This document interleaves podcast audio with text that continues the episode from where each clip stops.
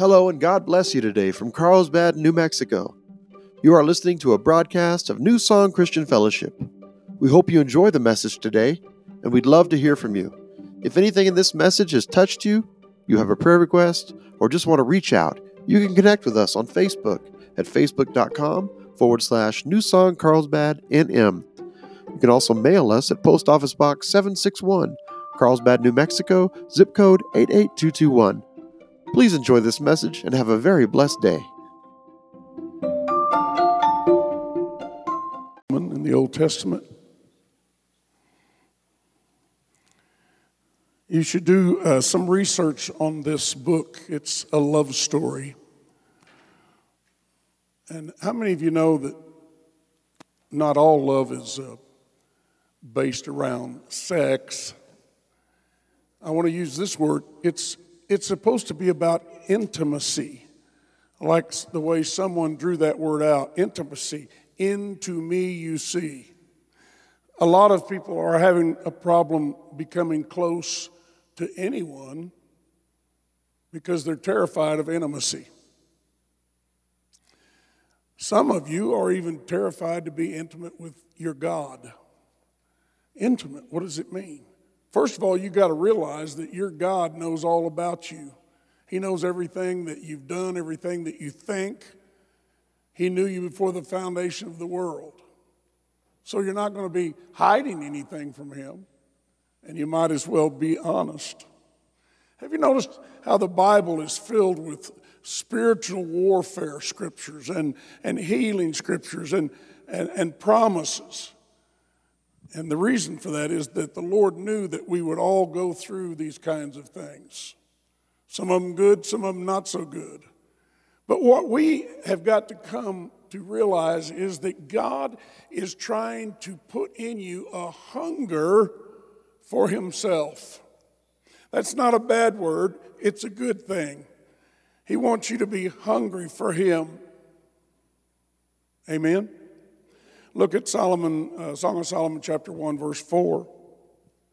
He says, Draw me. We, and notice he uses the word we. We will run after thee. The king hath brought me into his chambers. We will be glad and rejoice in thee. We will remember thy love, and more than, uh, more than wine, the upright love thee. Now, wonder why he's using the word we. It has to do with the fact that you are created in God's image. You are three parts. You are a body, you have a soul, and you actually, what you are really is a spirit. So you are a spirit, you have a soul, and you live in a body. And God is going to save all three of those parts of you. And that's why he's referring to the word we. We. Eh, this guy put it like this Lord, we, the total me, spirit, soul, and body, my will, my intellect, and my emotions, all that I ever was, all that I am now, and all that I ever will be, all of me, we will respond to your hand upon my life and your activity within me. Did you notice that? We will respond. Everybody say respond. The word that you quickened to me, the, the revelation that you showed to me, all that you have given to me must be incorporated into my life experience. In union with you, oh Lord, come. And I will lovingly and submissively respond to you as you accomplish all this within me. You know, in the early days of the charismatic renewal, it was not uncommon to see people weeping everywhere around the congregation during a service, weeping. And I would watch others and they'd look around the room, see them weeping, and they get a puzzled look on their face like, well, I wonder why they're doing that. It's because those were the people that came to the service asking God to draw them into His presence. It's something that you've got to want. And it's the same thing happened to you in your marriage. You ladies know what I'm talking about. When you met your husband, uh, before you got married, you came to a place when you realized that He honored you, He cherished you. He only wanted you, nobody but you. That's why sometimes when a divorce takes place, God forbid, it is so painful. Women know what I'm talking about because they give everything. And listen to this, uh, men. If you will just love and cherish and honor your wife, she will give you everything. Did you hear what I said? She will give you everything. In fact, she has given you the most priceless gift there is. She gave up her own identity, her last name, and she took yours. In other words, she gave up who she was and she became you. That's scriptural. And ladies, you are a true helpmeet for your husband. In fact, most of these husbands, if they were honest, would say, I don't think I could make it five minutes without my wife. How true that is. Amen? Amen. So, this Song of Solomon is the story of a bridegroom and a bride. And I think it's interesting that God refers to us in the scripture.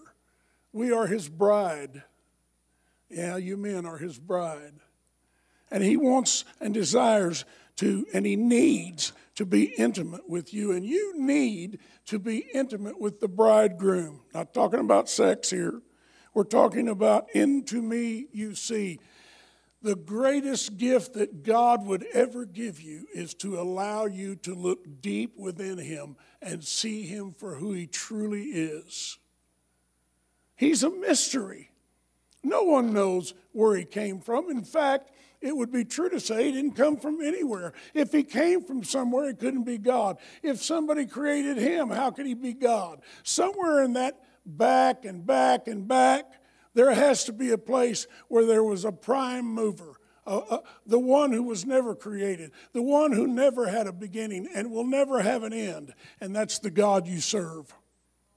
And think about this for a moment. That God is willing to share with you everything that He is. The Bible says in Romans 8 that you are an heir, H E I R. You're an heir and a joint heir with Jesus. That means whatever God's going to give His Son, He's going to give you half. All the power, all of the power, look at your neighbor and say, power. All of the glory, all of the joy, He's going to give you half. We need intimacy we need, listen, if, but if you're going to have that, that kind of relationship, you are going to have to cry out to God with these words Please draw me. Draw me. If I can just feel that you really love me, because there's a devil and he's lying to me. He's telling me that, that everybody else could, might have a chance with you, but I don't because I'm too sinful, I'm too ugly. The things I've done are too horrible. If, how many of you have ever heard that voice in your life? Listen to me, you need to, you need to find out what spiritual warfare is all about.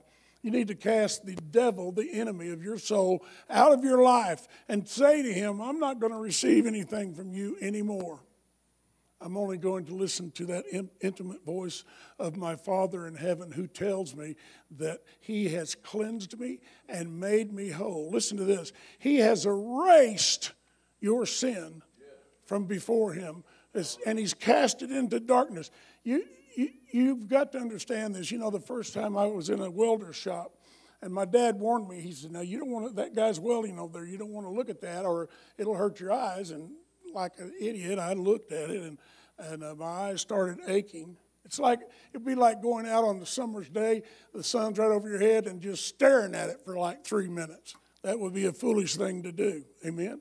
Well, listen, when the Father in heaven looks at you without Jesus, that's exactly what it's like to look at you and all of your sin and all of your ugliness and all of your rebellion. But when he takes the blood of Jesus, it's, I noticed that the welder put on goggles and they were very uh, dark. And he would put them on and he could just look at that a bright light all day long. And that's what it is when God looks at you. He's looking through the blood of his son. And you know what he sees? He doesn't see you as just okay, he sees you as perfect.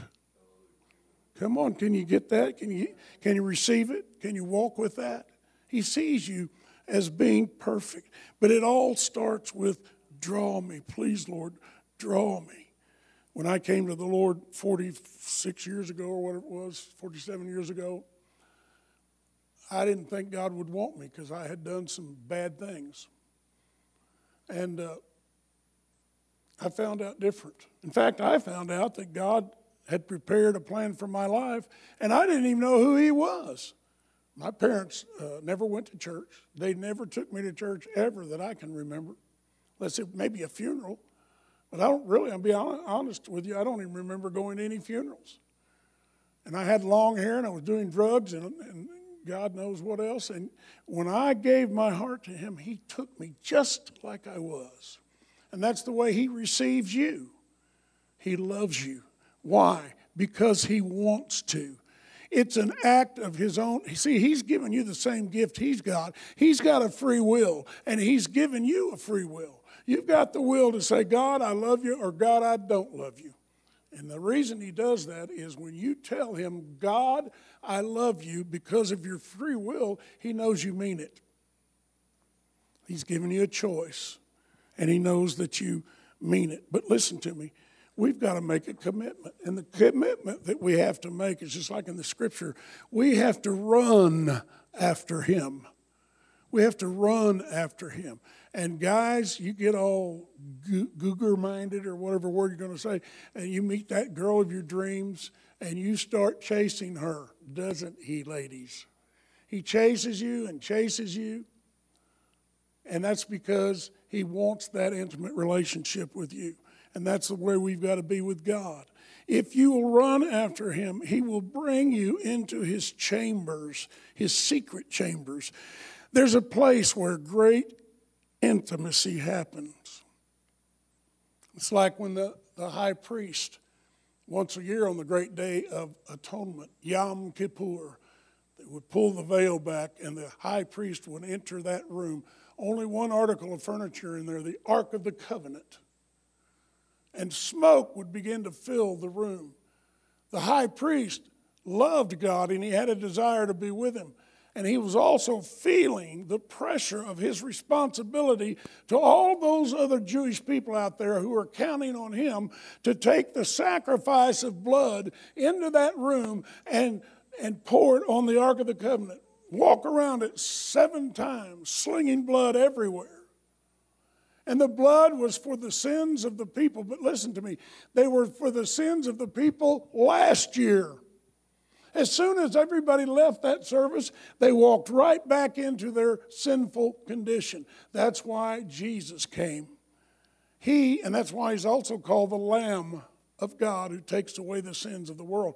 After him, we don't need any more sacrifices. He's the ultimate sacrifice. Amen? The king has brought me into his chambers. That's the outcome of you obeying God and seeking after him. And you know, sometimes if you get desperate enough for the presence of God, you'll weep. How many of you have ever wept just wanting to, God to, to show more of himself to you? Have you really? It's the important key. When God sees that, He knows that you're serious. It's not just a game. And you know, how many of you know there's a lot of people that they just want to? Everybody wants to go to heaven, but whether or not they want to obey God, Jesus said, "If you love Me, obey Me." And so there's a lot of Christians. It's it's like a game to them. They want to go to heaven, but on the other hand, they want to stay in the world and they want to taste all the, the things that the world has to offer also. It's kind of like these two pieces of carpet. It's kind of like you're walking down a fence and you've got one foot in the world and one foot in God. And God says, I'm not going to share you. How many of you know He's jealous? He's a jealous God. He's not going to share you not only with the devil, He's not going to share you with another God. He's not going to share you with anybody. He loves you. He loves you. Hunger, therefore, is a fundamental urge. How many of you know you, uh, you mothers know this. You can feed your baby, but you can't make them hungry.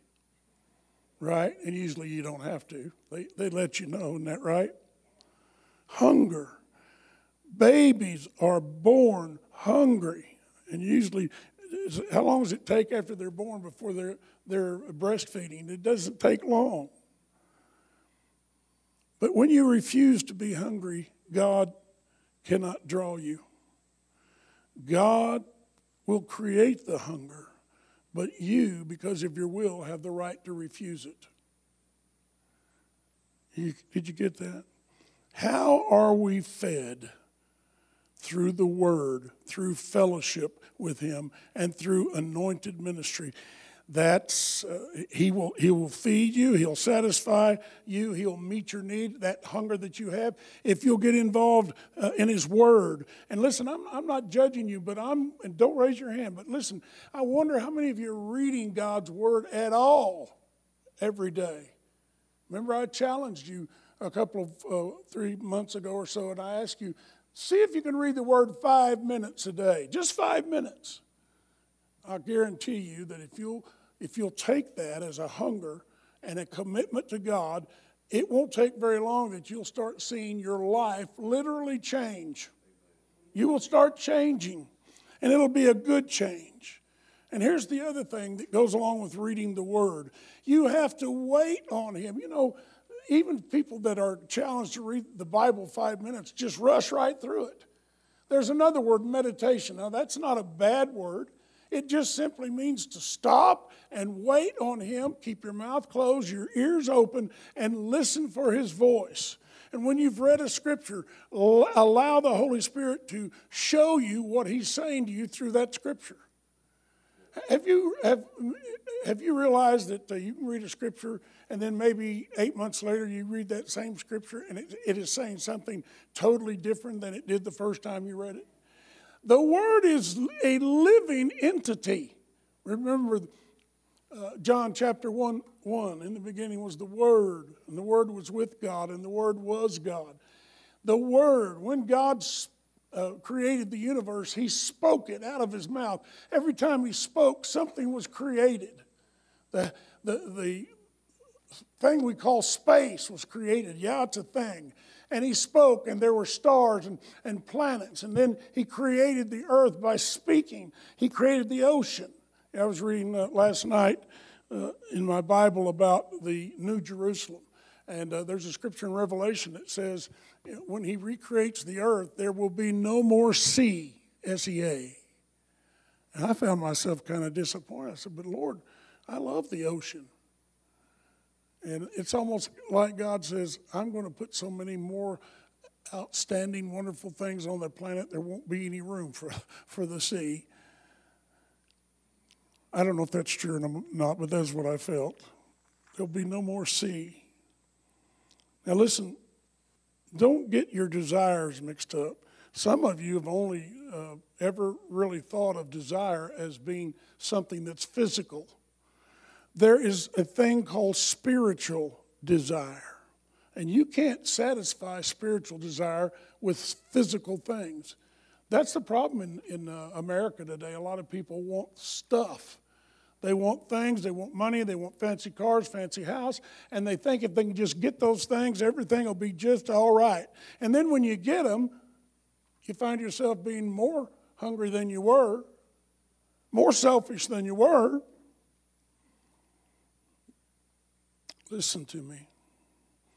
Don't go somewhere else to get fed. Only the Lord can feed you spiritually. Now I'm going to read a scripture. You can turn if you'd like. Revelation chapter 3, verse 20. I'm going to read this in the open uh, Bible, no, the Living Bible. And uh, it's Revelation 3, verse 20 in the Living Bible. He says, Look, I have been standing at the door and I am constantly knocking. If anyone hears me calling him and opens the door, I will come in and fellowship with him and he with me. Notice he says, if anybody hears me, that's his part, but the next part is yours. And opens the door. You've got to open the door. If, if the Lord comes in, you can't just that's a nice knocking. I'll just sit here and listen to that. No, you've got to open the door and let the person who wants to bless you come in. Amen? Let me tell you something about hunger also. It will lead you to maturity. How many of you realize that when you found the Lord, you weren't real mature. Sometimes I wonder if I am now. I got to be honest. I told you about the toilet paper and writing on both sides, and God said, Those are all your sins. And I thought, Lord, I'll never get rid of all those. He said, Don't worry, I'm going to help you. I said, Lord, how long will it take? He said, The rest of your life. Am I that bad? And he said, Yeah, but I love you, and I'm going to help you. Amen. Listen to me. The next step in all of this is your commitment. In that scripture, they said, We will run after thee. We will run after thee. And as I shared with you before, we speaks of every part of our, our being totally seeking after and responding to the Lord. Every part of whatever we are, we give it to Him and he responds by filling us up, listen to me, with his knowledge, his revelation, his truth, his glory. Oh my gosh, his glory. Now, turn over to Galatians chapter 2, verse 20. Look there quick. I'm going to read this in the Living Bible also. I don't do that very often, but sometimes uh, uh, reading from a different version kind of helps with what we're trying to get across to you. Galatians 2, verse 20. I have been crucified with Christ, and I myself no longer live, but Christ lives in me. And the real life I now have within this body is a result of my trusting in the Son of God who loved me and gave himself for me. Do you realize what God's asking you to do? He's asking you, first of all, to put all of your faith and trust in someone you've never seen. He's asking you to put all of your faith and trust not only for this life, but for all eternity into a man who supposedly was nailed to a cross and, and bled from seven different wounds on his body. And he's claiming that that blood that was shed was for you. And, it, and the Bible says, without the shedding of blood, there can be no forgiveness of sin. God's asking you to believe that. When he walked through the wall and Thomas, they were telling Thomas, well, went to the tomb and it was empty. And he said, well, I ain't going to believe it till I see the nail prints in his hand. And at that very moment, Jesus walked through a wall. And Thomas, the doubting Thomas, fell on his knees and said, my Lord and my God. And Jesus said, you're blessed because you've seen me and you believe, but how much more blessed are those who have never seen me and believe? And he was talking about you. I'm proud of all of you, believe it or not. I am proud of you because you are making a commitment every day to, ser- to seek after and search for the living God who promises you that He's going to allow you to live with Him in eternity. As we speak, God is building a new city called the New Jerusalem.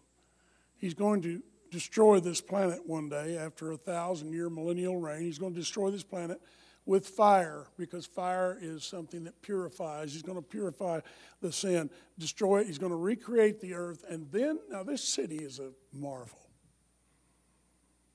This city is 1,500 miles cubed, tall, wide, and deep. I was reading some guy took a pen and pencil and figured all of it out.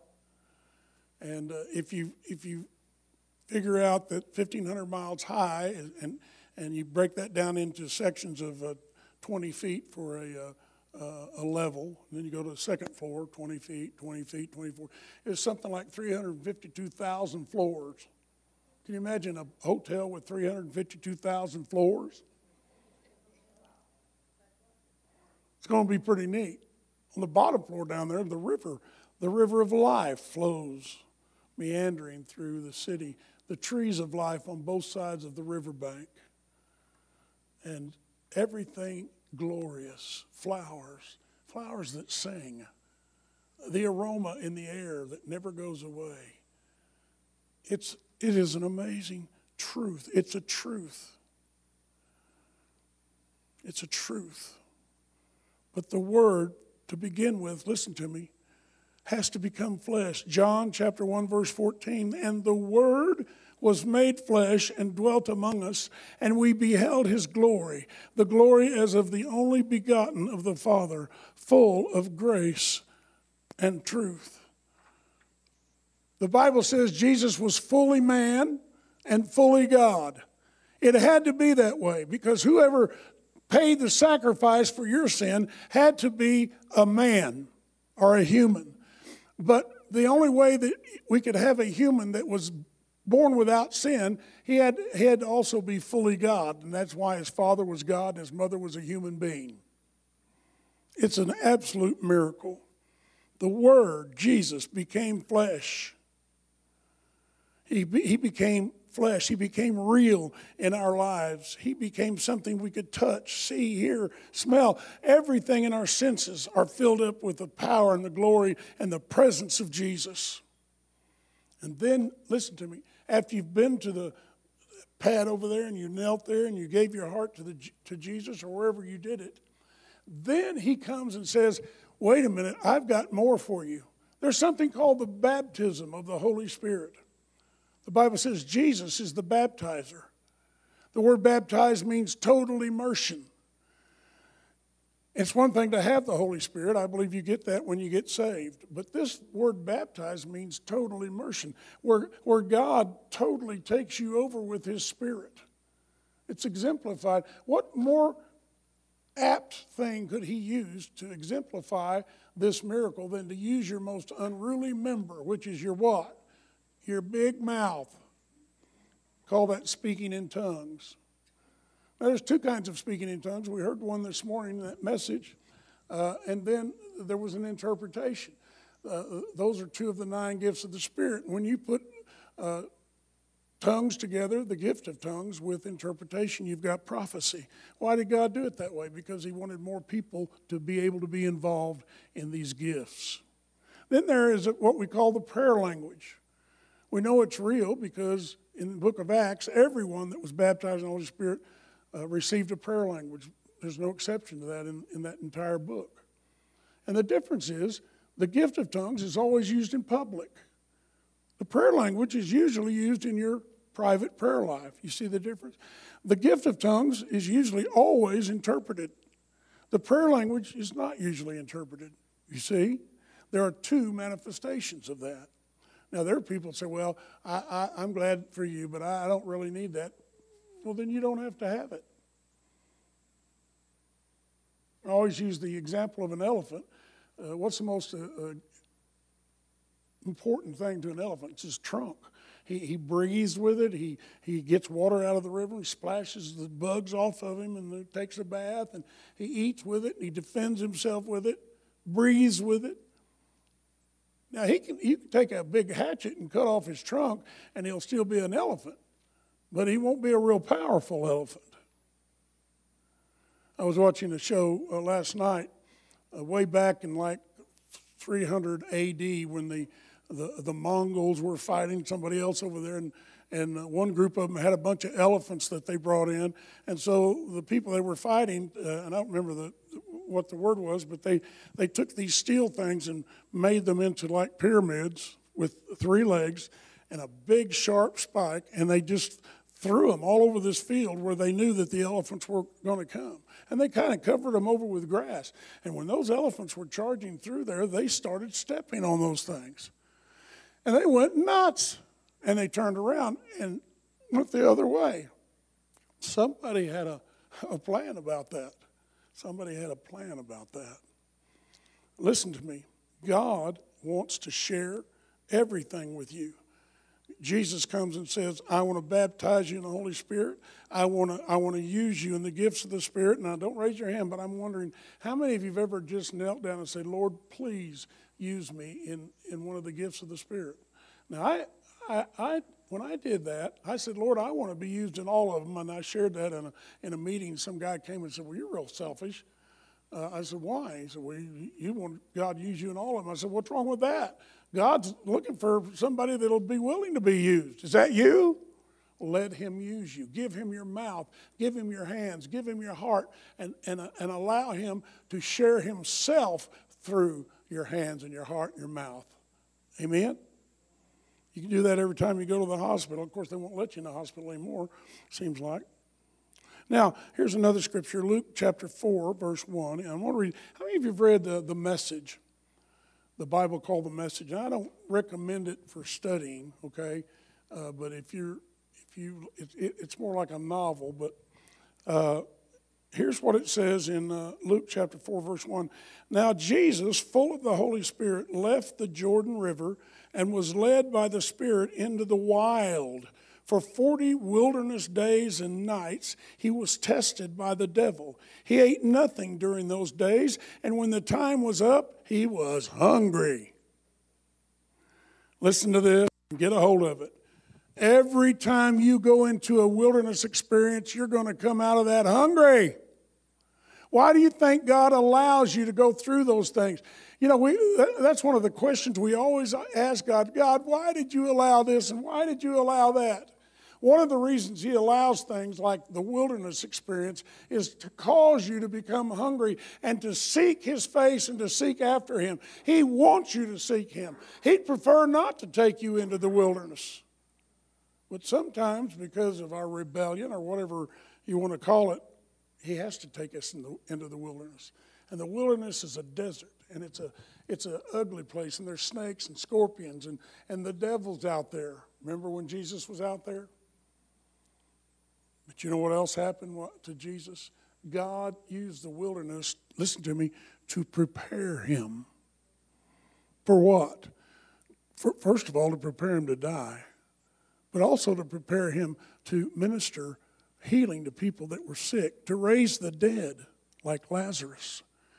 Jesus was prepared in the wilderness. You can be prepared. Seek after him, and he will prepare you. In Mark 1 uh, 12, it says, And immediately the Spirit drove him into the wilderness. In other words, the Holy Spirit compelled Jesus to go out into the wilderness. When Jesus came forth from the wilderness in the power of the Spirit, things got exciting in a hurry word began to get around. Have you heard about this new prophet, this, this man who's teaching in the temple? Uh, the other day, the, there was a person who'd been deaf all of his life, and he, he touched his ears and he could hear. And he raised a man from the dead. Huh. The fullness of the Lord had become power because truth had been personalized in his life through experience. Listen, that's where faith comes from. Faith comes by hearing and hearing by the word. But faith is, is empowered in your life through experience. Every time you just say, okay, I'm going to try this once. I'm going to step out by faith and I'm going to pray for this sick person. Lord, I, am I'm kind of nervous about it. I've never done this before. And you reach down and you pray, and suddenly that person says, Well, I feel better. Thank you. That experience is, it, it will encourage you, and you'll be willing to go and try it again. Then the word gets around that you've got a ministry. One of the nine gifts of the Spirit is the gift of healing. How many of you'd like to have that gift? Well, you need to tell the Lord that, and then you need to make yourself available. Amen? I used to go up to the hospital and just roam the halls. Back then, they put the names on the door, and they don't do that anymore. Maybe that's why. But uh, I would go, and if, if somebody I knew, sometimes I'd didn't know them, but I'd just knock on the door and they'd say, Come in. And, and I'd go in and say, Can I pray for you? Well, they always said yes. Nobody likes to feel bad, nobody likes to be sick. The wilderness, it's an experience, it's an experience that proves that the Word is real and that the Word is for you. Don't be lazy. Amen. The Lord is seeking a people who are not spiritually lazy or content to rest in the fullness of the Spirit that they have received, but who are pressing onward until they have experienced the power of the Spirit. I don't care how far you've gone in the Lord, there's more. There's more, there's more. And you say, How much more? Well, since God is infinite, you can never know all of Him. You can never experience all of Him. I find that, I don't find that uh, perplexing. I find it wonderful to know that when I, you know, I asked God one day, Well, golly, what are we going to do in eternity? You know, after the first million years, uh, we're going to know everything there is to know. And God's got real quiet. It always gets quiet when I say something stupid. And, and God said, uh, John, you can never know all of me. And you will never be bored when you get into eternity. You're going to live every day of your life excited. No more sickness, no more disease, no more tears, no more crying. And you're going to you're going to love it. That's what he said. That's what he told me. You're going to love it.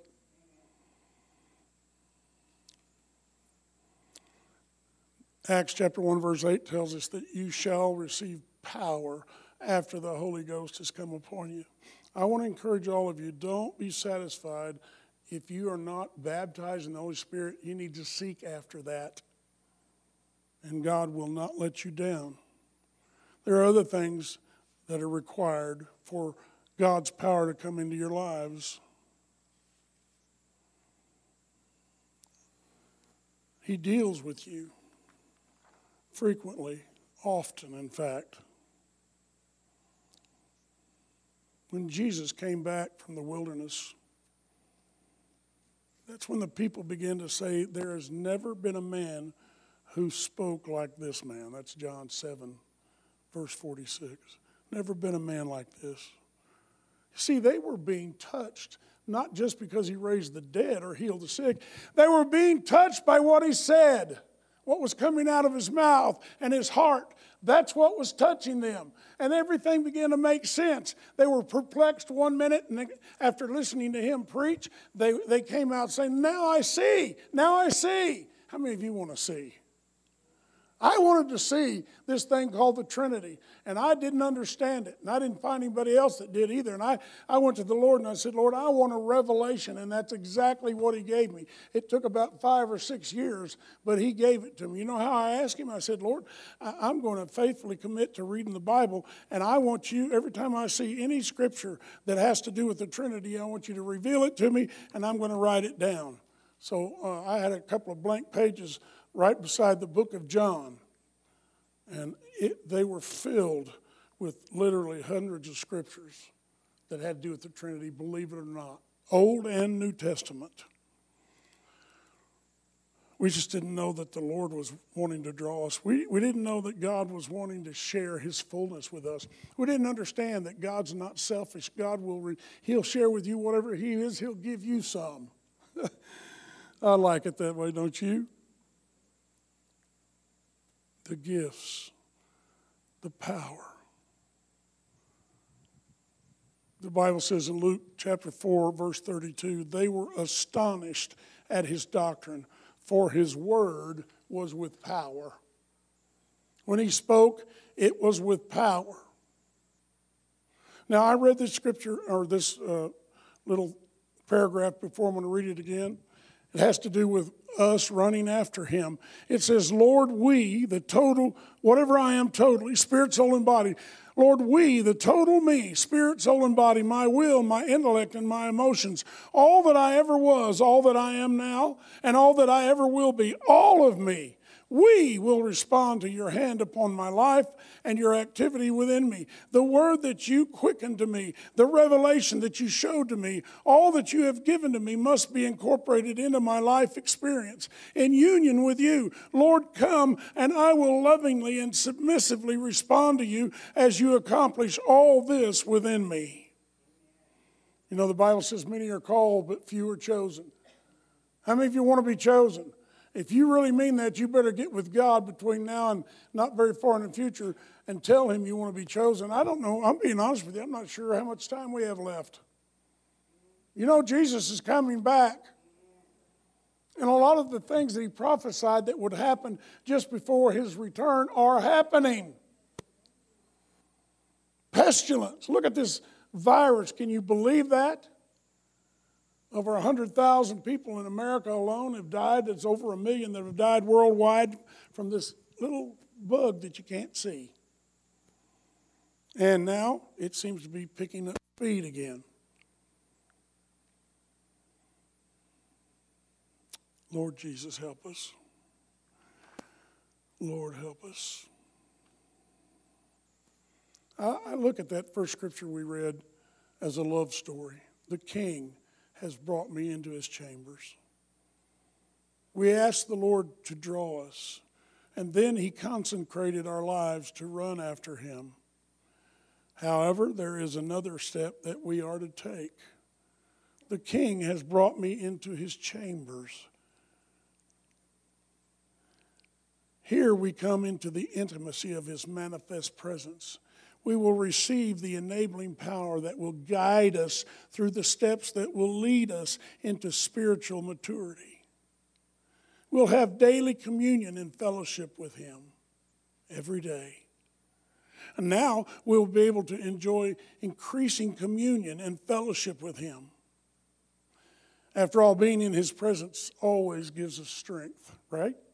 In order to gain strength during these difficult times, he brings us into his chambers where we spend time with him in the intimacy of his manifest presence. You remember I told you about the high priest going into the room where the Ark of the Covenant was? On the, on the mercy seat, the lid of that box were two angels called cherubim. They had wings and they faced each other and stretched their wings out, but they didn't quite touch. And right in the center of that, where their wings almost touched, was the throne of God. That's where he sat.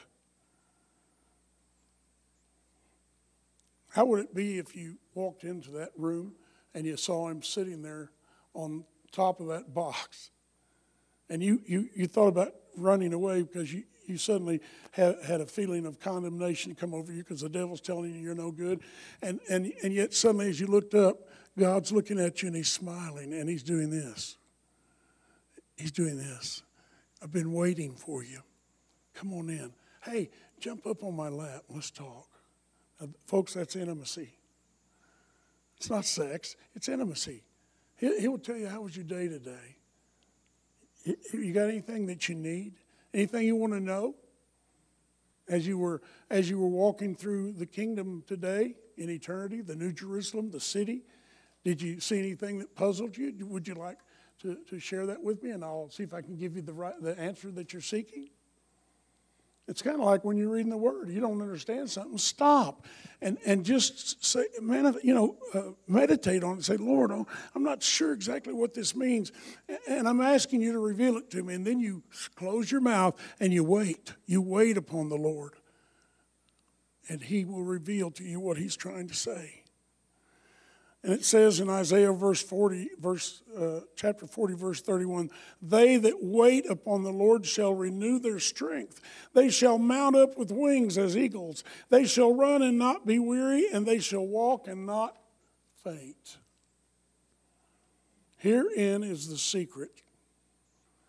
We must spend time in communion with God. When we come into his chambers and wait in his presence, the power of God flows into our being. After that happens, we are unable to minister and witness and move in what have we have received. Our strength will run down, but they that wait upon the Lord shall renew their strength. Amen? Our heavenly bridegroom brings us into his chambers to abide there with him. As his bride, we will experience joy unspeakable, unknown to other people. As we pray this little prayer, draw me, we are opening the way that leads into the chambers of heaven. Draw me, draw me, and I'll come running after you. Draw me, draw me, Lord, and I'll come running after you. Close your eyes a minute.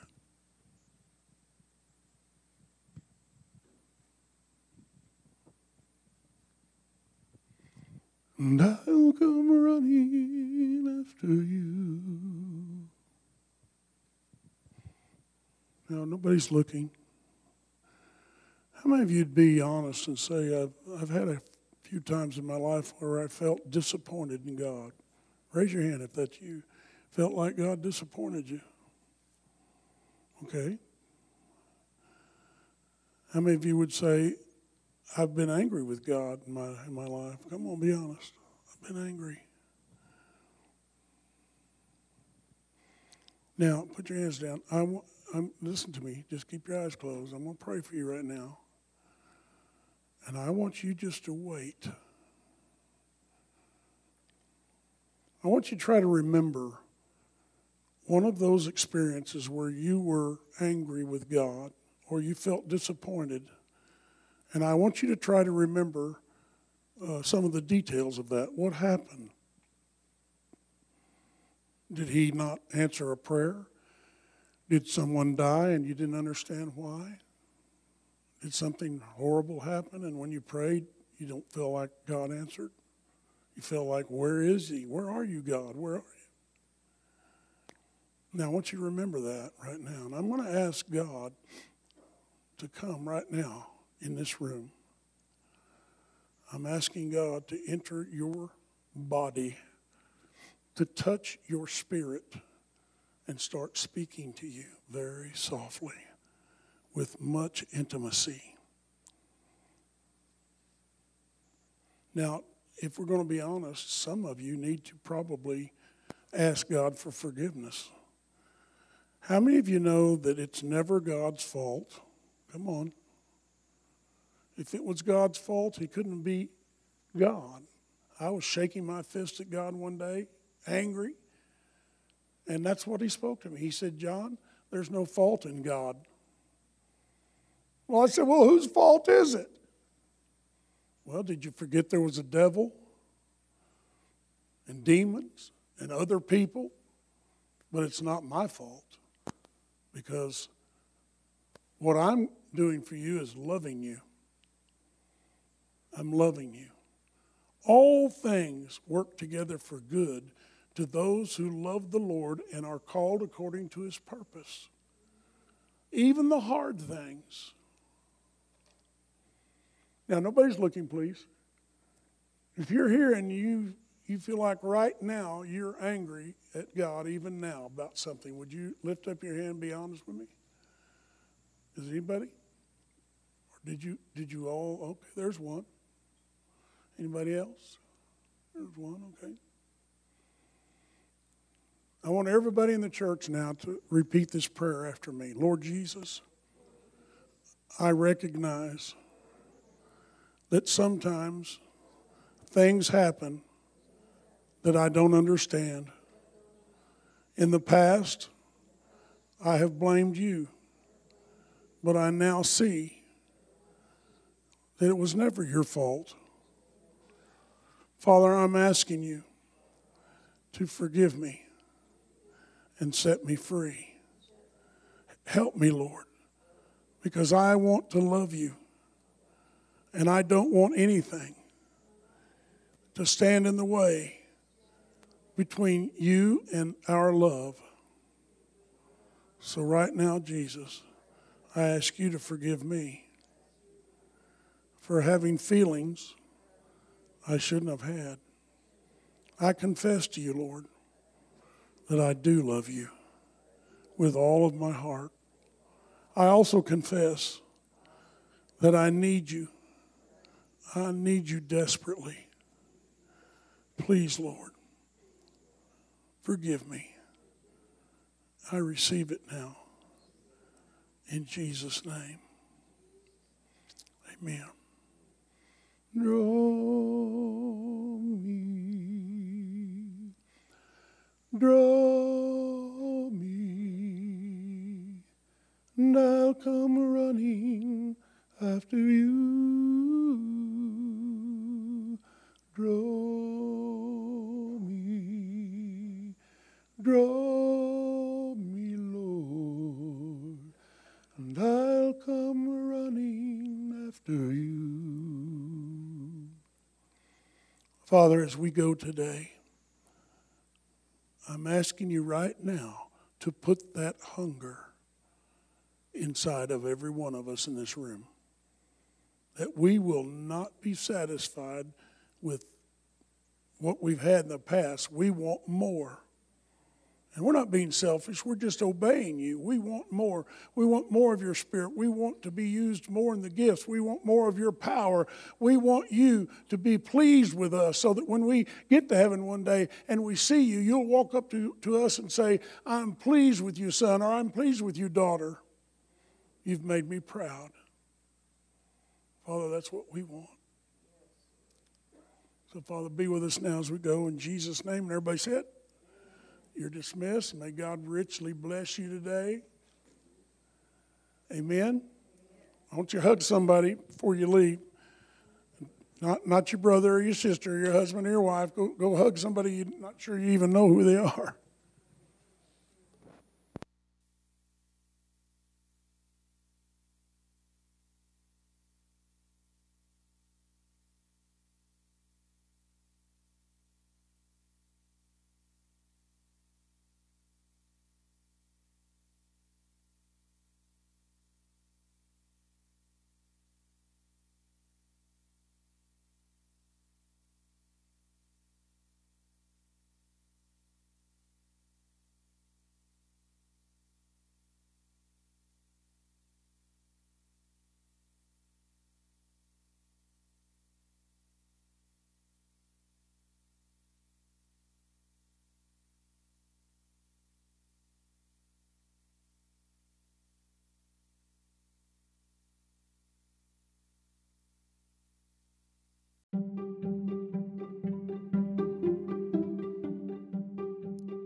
This has been a broadcast of New Song Christian Fellowship. Thank you for joining us today. If you wish to partner with us and support this ministry, you can give online at newsongcarlsbad.churchcenter.com forward slash giving. Your gift is tax deductible. Please share this broadcast with your friends and neighbors and help us spread the good news of Jesus Christ all across the globe. May the Lord richly bless you.